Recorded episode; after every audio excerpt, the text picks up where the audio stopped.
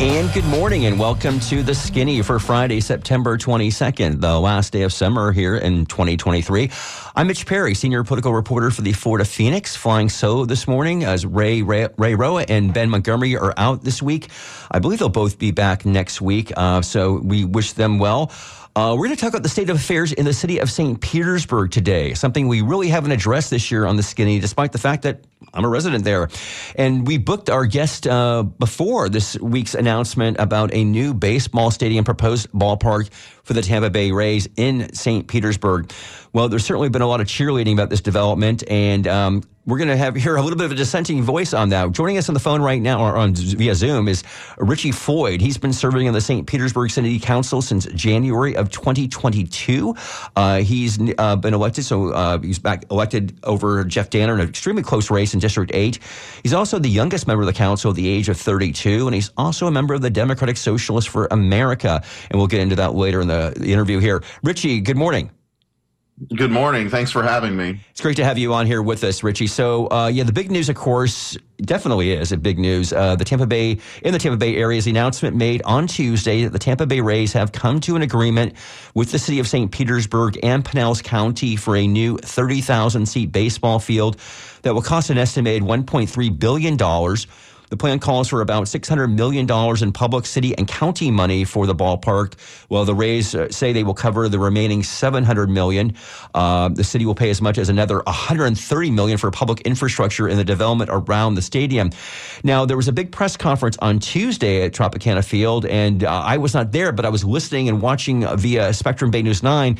And I was listening to Mayor Ken Welch, and he was talking about the other city council members there, and I noticed that he did not mention your name. And then I learned just actually a little before the show here that you actually were not at the event.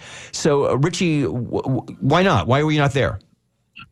So, it's a lot of news this week out of the redevelopment and the Rays building a new stadium. And there was a press conference Tuesday you mentioned, and I did not attend because I have some serious concerns about it. I know everyone's celebratory that the Rays want to stay, and it's great that they want to stay, and I look forward to them staying. But I think right now what's most important is that the public knows what the actual cost of the of them staying is and the cost of this redevelopment is. You mentioned some of the details. Before $130 million for infrastructure, $300 million, and I'm just talking about from the city, in city funds, and you know what some of this money really could go to, and that's not the end of it. I mean, we're selling publicly owned land for much under its appraised value. The total subsidy just between the land and the public dollars for the stadium and the public dollars for infrastructure gets into the $800 million point. It's a significant amount of money, and I think the public really needs to be aware of it before we can go on and have this conversation. And so that's why I am hesitant to jump right on board. And that's just the cost of the cash. I mean, if you count in the debt service, we're looking at well over $1 billion worth of money to go to something that is nice. And yes, it's great for us all to have. But is it really the most effective thing for us to do with our city money right now when child poverty in the city is growing, when income inequality in the city is growing, when we have issues with homelessness and food access? I question some of the wisdom. And so that's why I've avoided the situation, or I didn't go to the press conference the other day. Right. So are you completely against it, or are you still have an open mind about when, you hear some of these things? But I hear where you're coming from, because this is one of these fundamental issues that people have in the public, and certainly, elected officials, when it comes to subsidizing a professional sports franchise, because as you just mentioned, there are a lot of other needs that this community has, and this is a lot of money. Yeah, so no, I wouldn't say I'm completely against it. I would say we have to make sure that we get a deal that makes sense for us financially. The biggest problem with this, yes, is that we have other things to spend money on, but really it's that we also have a huge amount of risk involved in this. Now, on that infrastructure money, the $130 million, there's likely to be cost overruns. There's been cost overruns on every government project we've done lately.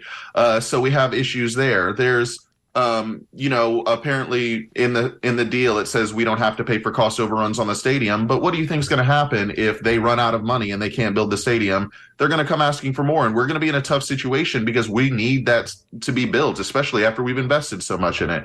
So the risk is really sort of like what's hanging over my head, because the last time we did this, we built Tropicana Field in the first place. It did not go well. There was significant cost overruns, and the city had to raise property taxes twice to be able to meet its debt service. I'm going to make sure we do not get into a situation like that. I'll do everything I can to make sure we don't get into a situation like that.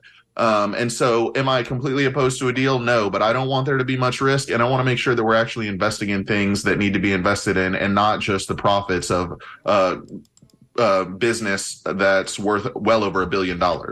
Indeed. We're speaking with St. Petersburg City Council member Richie Floyd. Richie, also, this is, of course, part of this entire 86-acre, $6.5 billion redevelopment of the gas plant district. Of course, the city is working with the global real estate firm Hines. They're talking about a part of this whole project of being 6,000 residents, including 1,200 affordable and workforce units, both on and off site, 1.4 million square feet of office space, 750,000 square feet of retail, a 750-room hotel, 100,000 square feet of conference space, 14,000 parking spaces, starting with a garage to service Rays fans when the new stadium is built. It also include refurbished park space along Booker Creek, a concert or entertainment venue that could hold up to 4,000 people, and new space for the Dr. Carter G. Woodson African American Museum. There's a lot going on with this. What are your thoughts about that? Yeah, that's all wonderful, actually. That's why I say, you know, I'm not totally opposed to it. We need to make sure that the deal works out for us. But we had a lot of proposals that included a lot of things like that. And so, you know, this wasn't the only one that was going to meet our needs as a city. This was just the only one that involved subsidizing $1 billion business's profit line. And so it's good that we're going to get all of those things. I think it's time. The Tropicana Field property is significantly underutilized. A giant parking lot in the heart of your city is not a great thing. I look forward to the details of that. I think there's been some news around the city, some talking around the city about affordable housing and who's it really affordable for. I haven't seen the details on that yet. And so I'm waiting to see it because, you know, just for instance, there's talk about $2,300 two-bedroom apartments are considered workforce affordable housing. And so I think there'd be a lot of people in the city that would dispute as to whether or not that's actually affordable. So we'll see what the details are. Okay. And definitely, we know, I think they said that a main vote on this is going to be at the city council, maybe not so early next year. Is that what you understand? Yeah, it's still going to take some work. I mean, this is what's been presented is not going to be exactly what we vote on because it's been negotiated by the mayor and the county, and city council is going to have a committee meeting on it in the next month or so. And we'll give our input, and I'm sure they'll go back and tweak things here and there. And then it'll be maybe in the spring, early spring next year when we actually get to vote on it. Okay, then let's talk about other subjects because, yes, this will obviously be a topic of conversation on shows like this and other places in the Bay Area for months, potentially years to come. So we don't have to get all into it right now in the next few minutes. So let's move on, though, because we do have you here and there's a lot going on in the city of St. Petersburg. Talking about real estate areas, let's talk about Tangerine Plaza, if we could. That, of course, is an area in South St. Petersburg that has been a subject of trying to get more development there, i.e. a grocery store. I saw a story recently that former Councilman Robert Blackman is thinking about doing something there.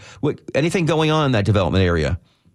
Yeah, I can give you the latest. Tangerine Plaza, former grocery store that was in Midtown St. Petersburg, South St. Pete, that closed, and now there's a food desert. And so there's a lack of fresh food options in the area. The administration's office, they do the negotiations with development agreements before they ever come to council. They've been negotiating with one group on bringing a grocery store there and some housing as well. And they've been in those negotiations for a while. Can't say for sure, but I think the better part of a year. And then since we've been in those negotiations, the former city council member offered $1.6 million cash to buy the property and have like a 5-year covenant, I think, on making sure that there's a grocery store there. I think that the administration right now is just trying to work out what deal they want to get to with, I don't know, the previous developers, or maybe they throw that out and go through a whole new bid process. I'm not sure what their thinking is. I'm waiting for an update. All of council's been poking and prodding them to get an update.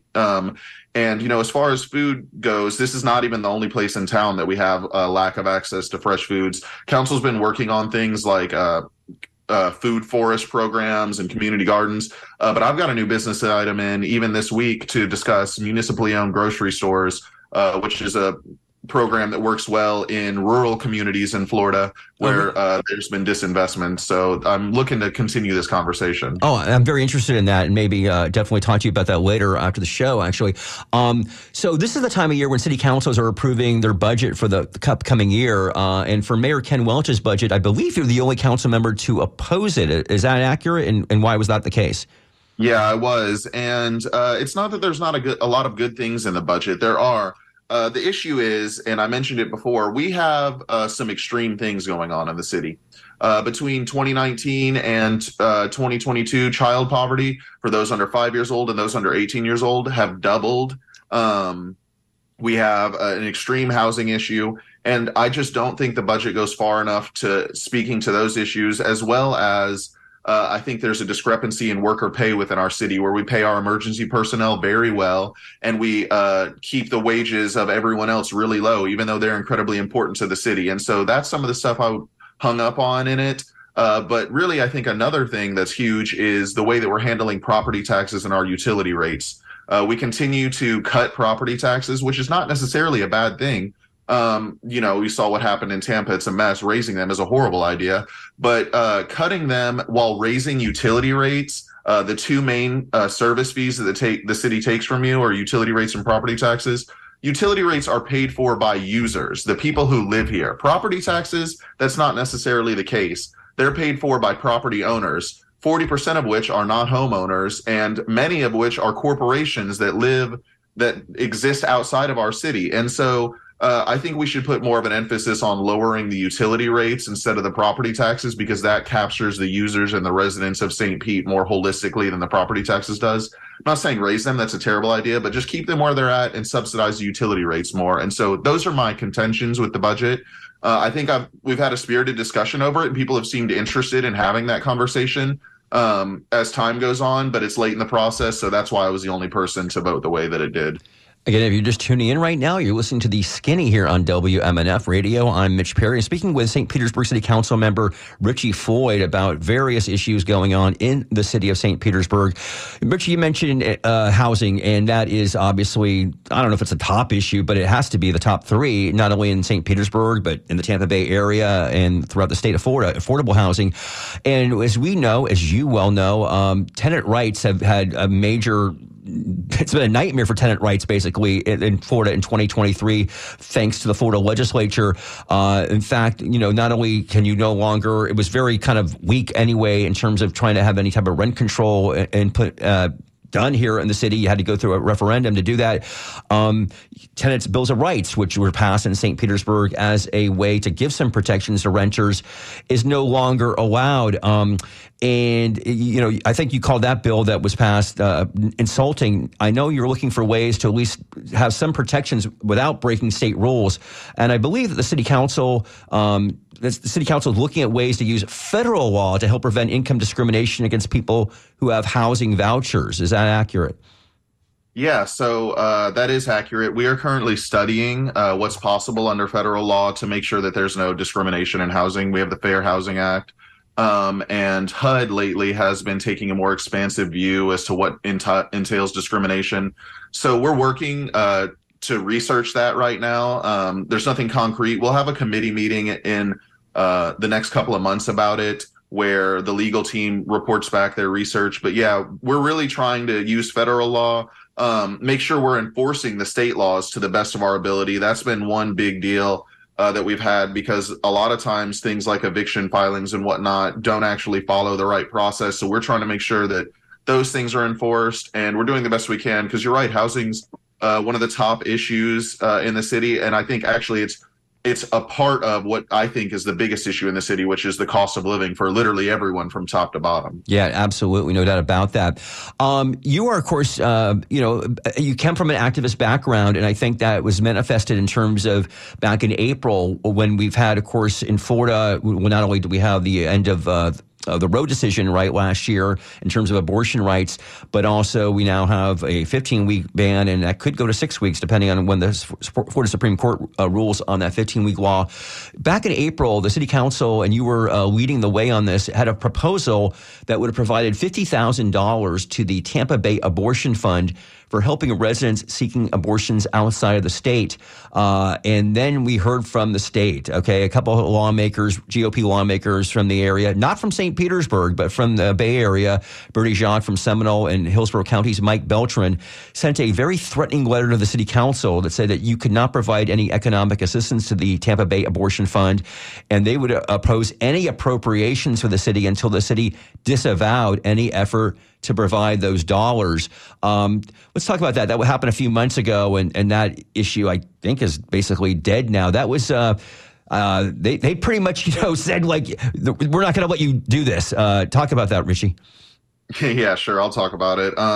You pretty much covered it. I had a proposal in to donate city funds to the Tampa Bay Abortion Fund, specifically to go to people to overcome logistical barriers to getting reproductive health care access as a whole, not just abortion, which those things could be like you don't have a ride to the doctor's office, you need to get food because you're having to stay in a hotel overnight, stuff like that. Just things to help low-income people overcome the logistic barriers because that's what they're throwing up. And so, we had an email, or we got a letter from two state representatives threatening the city. This is just par for the course. The state does not want to do anything that helps working class people, that helps women seeking health care, that helps tenants. And they're literally going to do everything they can in their power to stop local governments from trying to help their own residents. And so that's exactly what happened in that circumstance. The vote failed, unfortunately, after the threats. And, they'll try to make good on them. You've seen what Ron DeSantis has done to people. So that's fine. I respect my colleagues for making that decision, although I did not back down and I do not disavow anything. But they explicitly made it illegal in this last legislative session to do anything like this. And so that's why the issue's dead, because, they where it wasn't illegal previously, they've explicitly made it so now.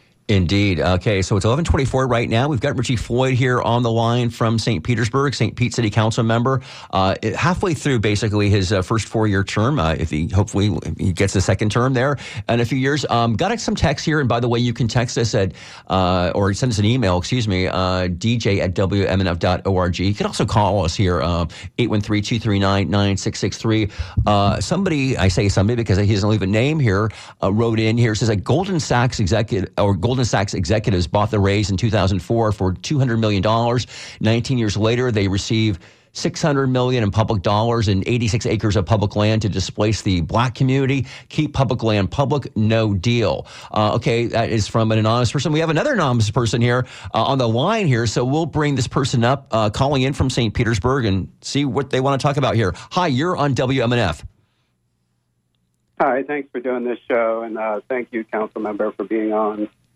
I had a question for the council member directly. Have you had any meetings with the CEO of the Downtown Partnership, Jason Mathis, about the creation of a business improvement district in St. Petersburg? No, I have not had any meetings with Jason Mathis about the business improvement district. I met with Jason Mathis, I think, one time since I've been a council member, just for a meet and greet a couple of years ago. But it wasn't an idea then. That meeting was actually about tax breaks for corporations and how I opposed that. But yeah, that's been an idea that they've been floating around in the Downtown Partnership, and there's a lot of concern from the community that it is really sort of a anti-homeless push and a way to get homeless people pushed out of downtown. And so I'm watching that with a skeptical eye and a close eye to see how it all unfolds. Okay, yeah, and to piggyback on that, you're familiar of PSTA's CEO, Brad Miller, wanting to implement a 50-cent fare for the Sunrunner, quote-unquote, to reduce the number of homeless individuals who are using it to access the beach. Brad Miller worked in the movement branch of the St. Pete Downtown Partnership that has close ties with the St. Pete City Council. Also, Gina Driscoll sits on the board of the she's the chair of the board of the PSTA, and she also is the District 6 member where this downtown improvement district is being proposed to privatize all public space from Fifth Avenue North to Fifth Avenue South, from Fifth Street to the Bay, that all that area would be controlled by a private corporation and by people like Brad Miller, you know, who are trying to implement, you know, criminal fares, actually. Can you speak a little bit about that and your feelings on that? Yeah, so what ended up happening was they voted to add Sunrunner fares that were supposed to be free through November to start them in October.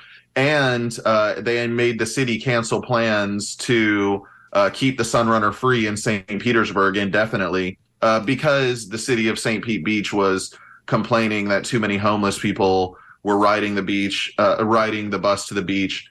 I don't know that there's been any legitimate evidence presented that that's because of the bus. Let's just be honest. The city of St. Pete St. Pete Beach never wanted the bus in the first place.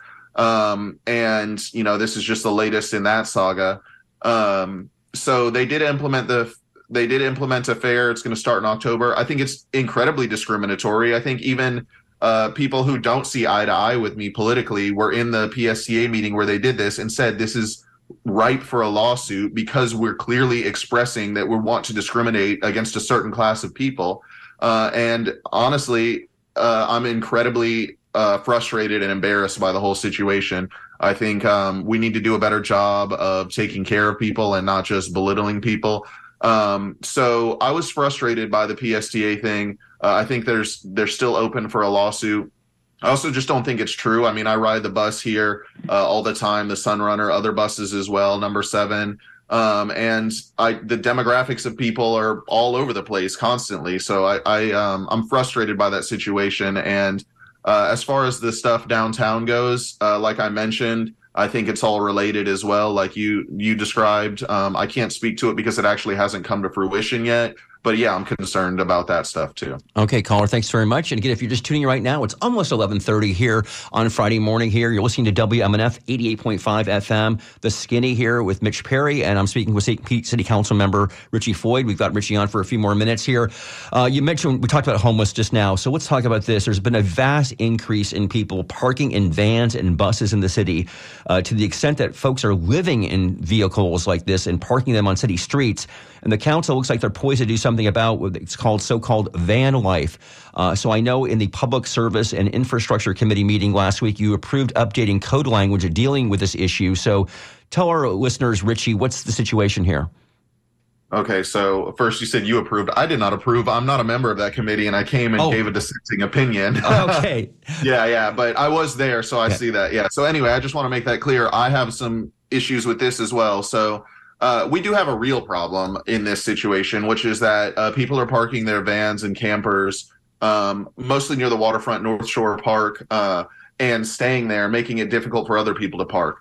I understand, like, you know, why you would want to make sure that there's turnover in those parking spaces. People can get there and enjoy the waterfront in our city. It's one of the most important parts of our city.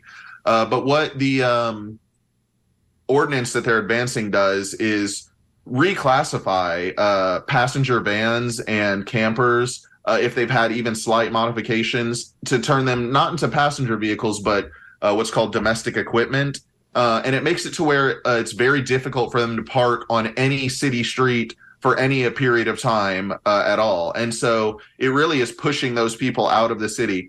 I think they're taking a sledgehammer to an issue that they could easily just take a scalpel to. They could just say, hey, we need better parking enforcement, make sure people are moving, make sure there's turnover. But instead, they're basically saying, like, we don't want these people in our city at all. We want them pushed out completely. And that's where I'm struggling and why I was dissenting in the meeting. It's still going to have to go to council to be discussed, but, you know, even the coverage of this from like the St. Pete Catalyst described like why we've seen an uptick in it lately. It's just that you can buy a Sprinter van for $75,000 or you can buy a house for $500,000. And a lot of people are making that calculation right now, unfortunately. Yeah, absolutely. Richie, before we let you go, you know, as I mentioned at the top of the show, and we know when we covered you running for city council a couple years ago, you were a member of DSA, Democratic Socialists of America. You have an activist background.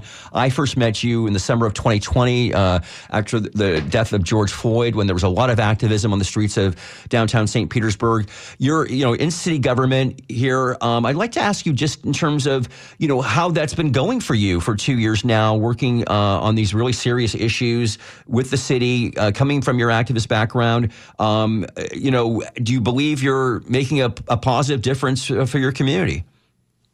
Yeah, that's a really good question, because it can be really difficult for somebody to come from an activist background and get involved in the government. And it's been a huge learning curve for me. So I'll tell you about it in three ways. One is as a job. It's the best job I've ever had in that I feel really passionate about trying to make people's lives better in St. Petersburg and set a good example across our state. And, you know, to be able to connect with community members from this role has been so special, and I wouldn't trade it for the world. Having said that, trying to get stuff done in the city government and in the government in general is like, it can feel sometimes like banging your head up against the wall. Things move slowly. Sometimes it's understandable. Sometimes it's not. People have entrenched opinions that don't want to see the status quo change. So that can be really frustrating. So yeah, you know, the flip side of having a job that really gets you to connect to the community is, you know, trying to get things done and really coming into a lot of headwinds. But the truth is that, while I may not win on everything or I may not get my way, I've been able to make some good impacts.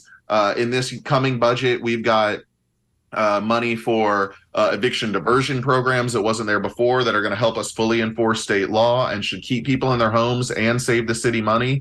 I mentioned utility rates before. I've been making headway in getting the utility rates restructured so that they're much more progressive and regular residents get to save money every month instead of the increased burden going on everyday users. So that's coming in the pipeline. We've managed to make an impact on how much affordable housing's been built in the city. It's been significantly more. Not just me, but the activist community is working on these issues as well. So we used almost all of our ARPA funding to go towards people's needs, particularly affordable housing. We've made significant headway on a lot of issues, and there's a lot of other things. We've done amendments. I've pushed amendments on packages that have gone through to make them a little more palatable. And so, you know, it's a long battle and a long struggle, but every day I learn a little bit more. It's not something you just come in off the street understanding exactly how to get legislation through government. And so, yes, we've really made a lot of headway, and the activist community is engaged like no other time before. And I think you'll start to see more people start to come around and see things like on the utility rates that we just didn't get to discuss until I got here. And so, yeah, it's been going really well, I would say. All right. Well, we continue to watch you and the rest of the city council as they work on these issues going forward. Richie Floyd, city council member of the city of St. Petersburg, thanks so much for your time this morning. Thank you so much for having me. I appreciate all the work you do in independent journalism. It's really important for our city and our state. Thank you so much. All right. That was Richie Floyd, St. Pete City Council member. And now we've got some open phones here for the next 25 minutes or so. I want to bring a couple issues up. Obviously, if you want to weigh in the ballpark, people, you know, there's certain issues that, and this, of course, issue has been going on forever, like 16 years in terms of the discussion about a new ballpark for the Tampa Bay Rays.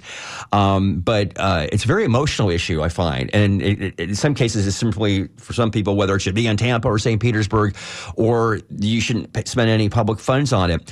I will say, you know, we're talking about these $600 million in public, at least, right? We also talked about $100 million plus for infrastructure.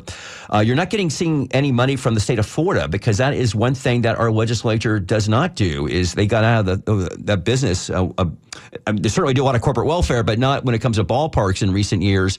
And that's certainly a contrast to, say, the state of New York, a very blue state, very different state politically than Florida. I'm thinking about the new new football stadium they're going to be building for the Buffalo Bills. The governor there, Kathy Hochul, is lives in Buffalo or was from Buffalo, big Buffalo Bill fan, and they're making sure that they're spending a lot of money on a stadium that I guess they'll have concerts and the like, but really is only used 10 times a year, right, when it comes to professional football. 813-239-9663. Other couple issues I want to bring up to your attention. Let's talk politics. Why don't we hear? The theme this week has been, Ron DeSantis not doing well in the GOP presidential race, which is accurate, certainly. I'm not going to tell you otherwise. I do want to say this, though. I saw this new poll, I think it was CNN, University of New Hampshire poll that came out yesterday or 2 days ago that made a big headline that he's in fifth place now in New Hampshire. A couple things on that. One is definitely New Hampshire is a somewhat of a moderate state. It's gone blue. It's gone red in presidential elections. It is definitely not a Ron DeSantis state. For example, Chris Christie has been, everybody's behind Donald Trump in that state, but Christie's doing well because he's more moderate and he's not going to be doing well in other states. Okay, so I think that poll showed that Donald Trump had 39%, but the difference between the second and the fifth place candidates are really tight. So let's just be fair about that. We're talking a few percentage points in that poll. Vivek Ramaswamy was at 13%, Nikki Haley at 12%, Chris Christie at 11%, and Ron DeSantis at 10%. But more significantly, he has dropped 13 points since that last time that poll was conducted in July. And that's among moderates. They say 26% were backing him in self-described moderates in New Hampshire back in July, and only 6% now. I guess they don't like the rhetoric they're hearing. And also, amongst conservatives, he fell by 8%. DeSantis is doing better in Iowa, and I appreciate this story. It was written by Emily Mahoney in the Tampa Bay Times yesterday, which is, I think, every story that any political reporter writes about Iowa right now going forward should include this. Okay, it's the first state Democrats are no longer using it as their first state. They don't have a competitive primary this year, but they would not be starting in Iowa. Republicans still are using Iowa, the Iowa caucus. You have to go back 24 years. So the last Republican who won Iowa won the nomination. That was George W. Bush in early 2000, right? I mean, you go to 2004, that was or 2004, Bush won that. There was not a competitive election. 2008. Mike Huckabee won the Iowa caucus. 2012, Rick Santorum. 2016, and Ted Cruz. The point being, all this attention is put on Iowa. All this manpower, women power, media power, miles traveled, town halls. And they don't choose the person who ends up going, usually the Republican Party, to be the nominee. Just kind of interesting, isn't it? New Hampshire, though, is definitely much more the case of who wins that. And so, I think if just in terms of your bandwidth, if you care about this stuff. By the way, there will be another debate coming up next Wednesday, right? The Southern California. And announced that the third debate will be sometime end of next month, I believe it is, in Miami. Another issue I want to bring up is immigration. We'll talk locally and we'll talk nationally. Yeah, locally, there's an issue here. Actually, at 1:00, a little over an hour from now in Brooksville, there is going to be a news conference regarding the case of Raquel Lopez Aguilar. Who is this person? He is the 41-year-old Mexican citizen taken into custody for allegedly driving without documentation and transporting an undocumented immigrant into the state last month from Georgia. People who are supporting him are calling him the first victim of SB 1718. That, of course, is the immigration bill, the anti-immigration bill that was passed by the Florida legislature and signed by Governor DeSantis earlier this year. That bill we've talked about certainly on the show, and it's been well reported on. It does a lot of things, but certainly for some immigration groups, they've been most concerned about the provision that makes it illegal to transport an undocumented person across state lines. And that's what Mr. Aguilar has been accused of. And he apparently did not have papers himself. So this is a big deal, though. The Mexican government is involved with this case. And I don't know, any of you folks have a thought about this? Again, you can let us know here, 813-239-9663. So he is being detained at the Hernando County detention facility, I believe it is, in Brooksville. And there is going to be a news conference at 1:00 on that. That bill was changed in different ways where it was a little more tougher than it actually already is. But again, what's so unique about this, and maybe folks out there like this, is that we've never really seen this in Florida, this type of bill, because immigration is considered a federal issue. Now, some would say, maybe many would say, the federal government's not doing much about it, and that therefore states need to do more. Look, you can maybe make that argument in Texas. Arizona tried to do that right in 2010. Maybe they did do that with their controversial bill. Florida, I mean, there's no question we have undocumented immigrants in the state, and undocumented immigrants are in every state. But do we have a problem here? We know that DeSantis, because on so many issues, Ron DeSantis has loved to federalize what goes on in the state. I mean, I've seen this since day one when he got elected in 2019, when he went after, quote unquote, sanctuary cities here in Florida, when we really didn't have any. There was an issue with West Palm Beach County at the time, and maybe some other sheriffs talked about they weren't going to really go hard on if they had, they came across an undocumented person. But, what DeSantis is famous for is these, so-called stunts, right, of flying people who have never been into Florida and moving them to Martha's Vineyard or what have you. So in terms of a problem here in Florida, but nevertheless, that bill was passed. And that's the reality. Now, there is immigration problems in this country right now, not only in Texas, where there are serious problems in terms of how to handle all these new people coming in. And that's been reflected by what's happening in New York City, of course, with Mayor Eric Adams there complaining, intensely to the president about he needs help because he's got all these people and they're trying to find housing for them. I'm curious what you think about that. It does seem to be a more of a problem here. And, again, an issue that is not being done, anything really done with now, right now. Okay, so we've got, let's see, Cody wants to talk about the immigration issue. Cody calling in from Tampa. Hi, you're on the air.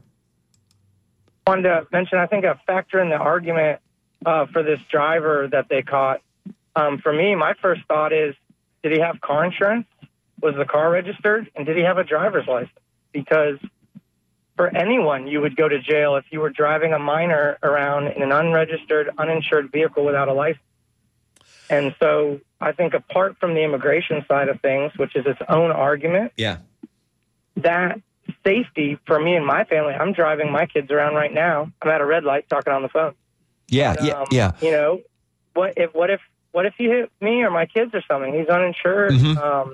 Has he been trained to drive in our country? So I just think that should be a side argument apart from the national immigration argument side of things. Yeah, well, no, I appreciate that, Cody. And, again, I believe the reason he was cited was I don't know if if there was something at the traffic light or, how even he was pulled over. I don't know that information, but yes, you have to have in the hit of Florida to be legal. You have to have a driver's license. You have to have insurance. Everybody does, and if he didn't, then that's an issue on itself. But he is being detained now because, of course, he is not legal here, and so we'll have to wait and see all the details. And again, I wish I could go to this press conference. It's going to be in Brooksville in a while from now, but it's a big deal here certainly. So I appreciate your thoughts. Anything else about the? It's interesting. No, I just think that I know there'll be a lot.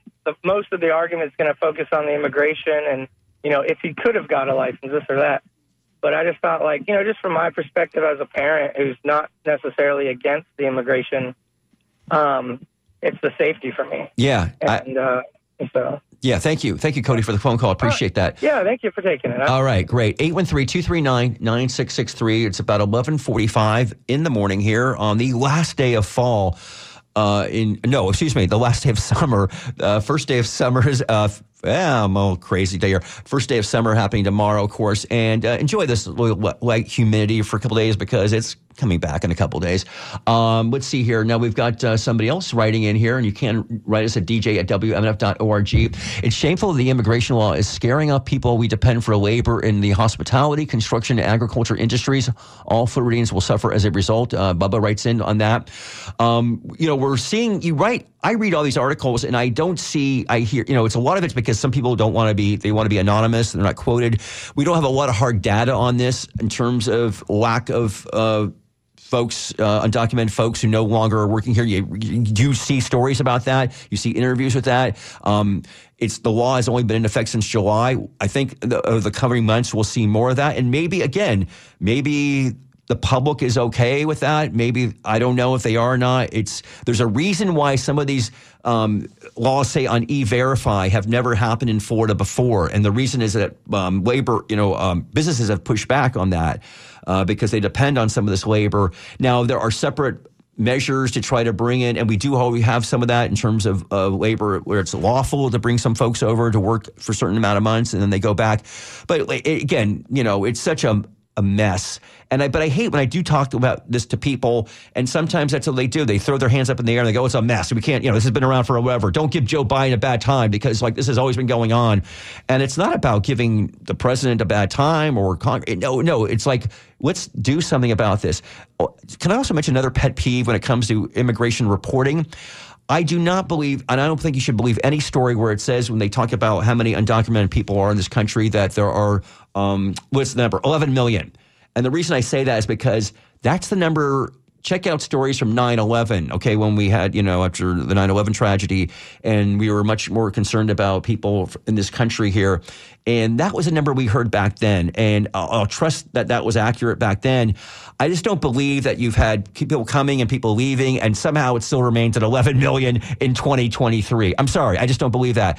And I really push back whenever I see anybody. It's like, where are you getting that information? Now, I think it's almost impossible to get completely accurate information if people are sneaking in, if you will, and there's no literal documentation about them, obviously. So, but I know some of this, they count by the border crossings and how many people are caught at the border.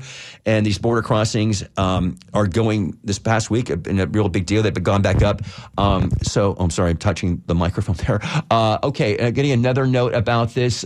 Caller doesn't understand the insurance laws in Florida. Your insurance protects your interest, not the other driver. Florida actually has a self-insured option under this law. Speaking about driver's licenses, there is roughly 18, 19 states that, to deal with this issue, have provided driver's licenses for the undocumented. This was something that actually, there have been bills proposed on this in Florida. Now, the way that the state is, so much more conservative, they're not going to see the light of day. There was a lot of push for that. I remember back in 2014 when Governor Rick Scott was still in power, that there was, I don't know how far those bills went, but that is a way you kind of deal with this issue. But it's seen as by, immigration critics or people who think, they want to really make sure that we're stayed by the laws, that you're rewarding these people if you do that. But the folks are going to drive, right? They are going to drive for work, for what have you. And as the part of that law, as you know, was that we weren't going to, respect those states that had those driver's licenses that were given to undocumented people. So if you come from a state, say like California, that allowed undocumented people to have driver's licenses, that would not be recognized if you got pulled over here in the Sunshine State. And I would just go back to talking about the immigration issue. So you might have seen the news this week that Joe Biden announced, Homeland Security Department announced that it was going to allow close to, I believe, 472,000 Venezuelans who left their country and entered the U.S. to apply for work immediately instead of having to wait 6 months. And that, again, is a response to what's been going on in New York City and New York State. Okay, what's going on? I see these phones light up and then these people go away. Okay, 813-239-9663. Okay, folks, so what do you think? Okay, and again, going back to the ballpark for a moment, the proposed ballpark, which I say proposed ballpark, it's going to happen, right? I mean, Councilmember Floyd may ultimately vote against the proposed park when it comes before him. And maybe he might have a few others. Will he have four? I guess it would deadlock at 4-4. I don't see that happening. The same thing on the Pinellas County Commission. But should it? I think, again, we should hopefully have a very robust discussion, public discussion about this over the following months. There are teams there, you hear some folks talk about, well, this is just the way, the cost of doing business, that public has to pick up some of these the share of some of these costs. No, not necessarily. I will go back and be provincial and talk about San Francisco, because in the late 1990s, when they built Oracle Stadium, Oracle Field. It was Pac-Bell Park originally. The baseball stadium in San Francisco, okay? That was built with private funds, because the city and the community there struck down 4 different ballot proposals in the 1980s and 90s, both in San Francisco County and in Santa Clara County, and I believe San Mateo County. They said, no, we're not going to pay for this.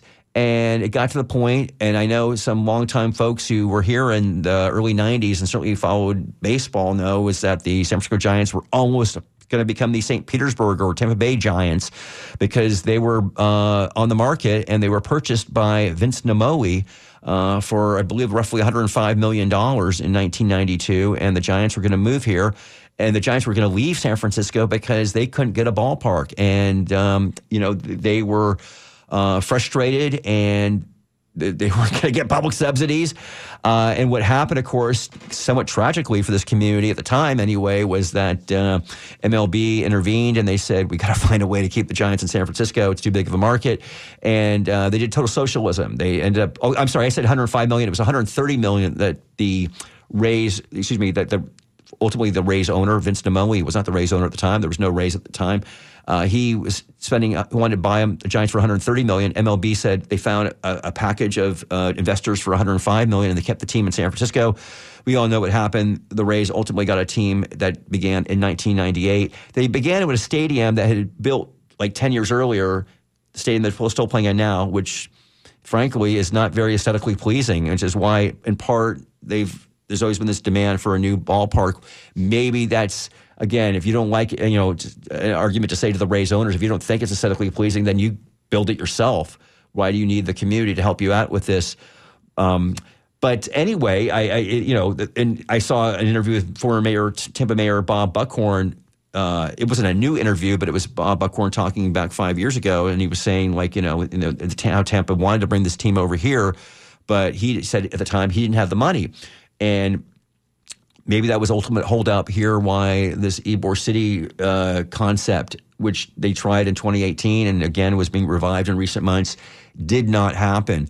But St. Pete and Pinellas County is willing to cough that money up. By the way, Joellen Schilke is going to be your hostess with the mostest. Is going to be coming on in just a few minutes here on WMNF. Please stay tuned for that. I don't know what Joellen is putting on the show, but we'll have to wait with bated breath to find that out. Okay, a couple of messages here. Let's see. Okay, I'm sorry. I'd like to ensure immigrants receive somebody writes in. Again, people are not leaving their names here.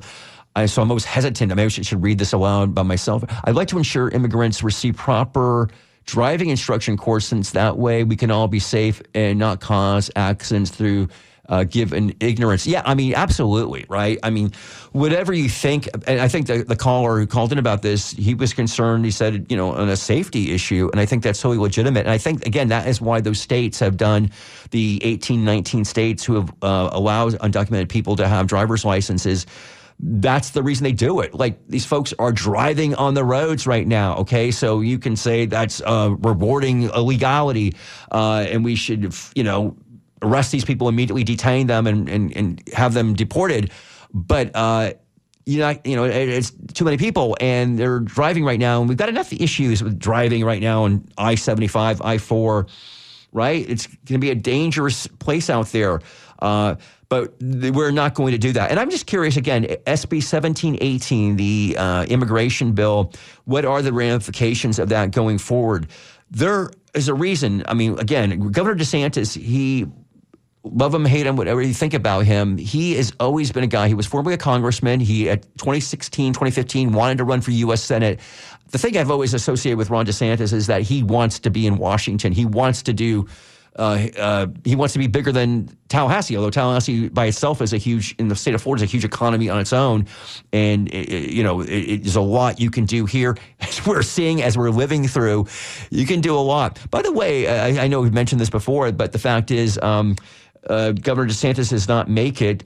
He is still the governor of the state for 3 more years, people. 3 years. So, I saw this news this week about Matt Gaetz thinking about running for governor in 2026. We've seen Byron Donalds, a congressman from the Southwest Florida area, being considered. And I mentioned last week all the cabinet officials, Jimmy Patronis, Ashley Moody, Wilton Simpson, and perhaps even Lieutenant Governor Jeannette Nunez, all thinking they may you know, or think about the idea of running. But that's a long way away, okay, 2026. And what's Ron DeSantis going to do here in Florida? You know, I'm curious about this. We do have the legislative session coming up in a few months, and they're still boasting about how successful it was in this past year. What are they going to do for an encore? What's the Republican legislature going to do on things like this? They can't really do an immigration too thing, can they? I mean, they really, this was pretty much all out here. Alvaro is writing in here. He says, immigration is a lot more complex than the politicians and the media, including you, put across, Mitch Perry. Okay. It's also related to economics, one large part being the movement of capital across borders, as well as the movement of goods and services and U.S. military personnel and equipment. Alvaro writes, Mexico is now the largest U.S. trading partner in the world, along with stopping the movement of immigrants. What if we seal the border and not allow a single truck or vehicle to cross? Well, you know, the point is, speaking about the Mexican government, is the Mexican government is very interested in this case up in Brooksville. The consul of Mexico in Orlando is an official who's very much involved with the situation with this person that we mentioned earlier, Mr. Aguilar. So it's got international implications, but I think if I've somehow said that. Well, I'm curious. I'm not going to debate somebody who's not sitting here about if I'm looking at this too simplistic. I'm not. I think it's also it's a major political issue. It always is. And it's not being handled. I mean, does anybody out there think it's being handled sufficiently right now? You know, everything's okay. Nothing, not a problem here. I kind of wonder about that. So what else do we have here coming up here? I should say in a couple weeks, we've got the fundraising drive. Yes, we do. October, well, for us, I think it's October 6th. October 4th, the station is going to be asking for funds again right now to keep the station on the air. And so I hope you're, you know, folks who've been listening to The Skinny here, we have been going on the air now for, 7-8 months now in this incarnation. And so hopefully you'll want to show your support at that time. Again, okay, so I keep on seeing people calling in and then, okay, I'm going to bring this caller up the air. I don't even see if there's we're getting a name here. Okay, this is Simon. Hi, Simon, you're on the air. Simon?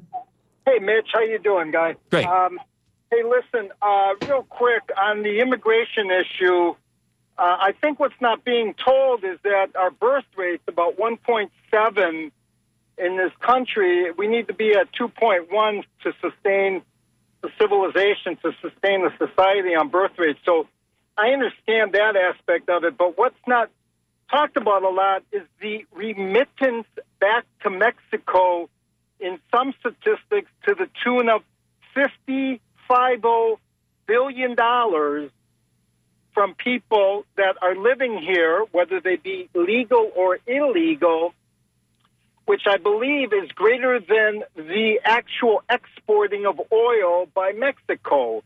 So I think if you want to stymie the immigration issue tactically, you could tax that rate of $50 billion going back to Mexico and other countries as well, and try to save some of that money for the cost of services that the illegals require.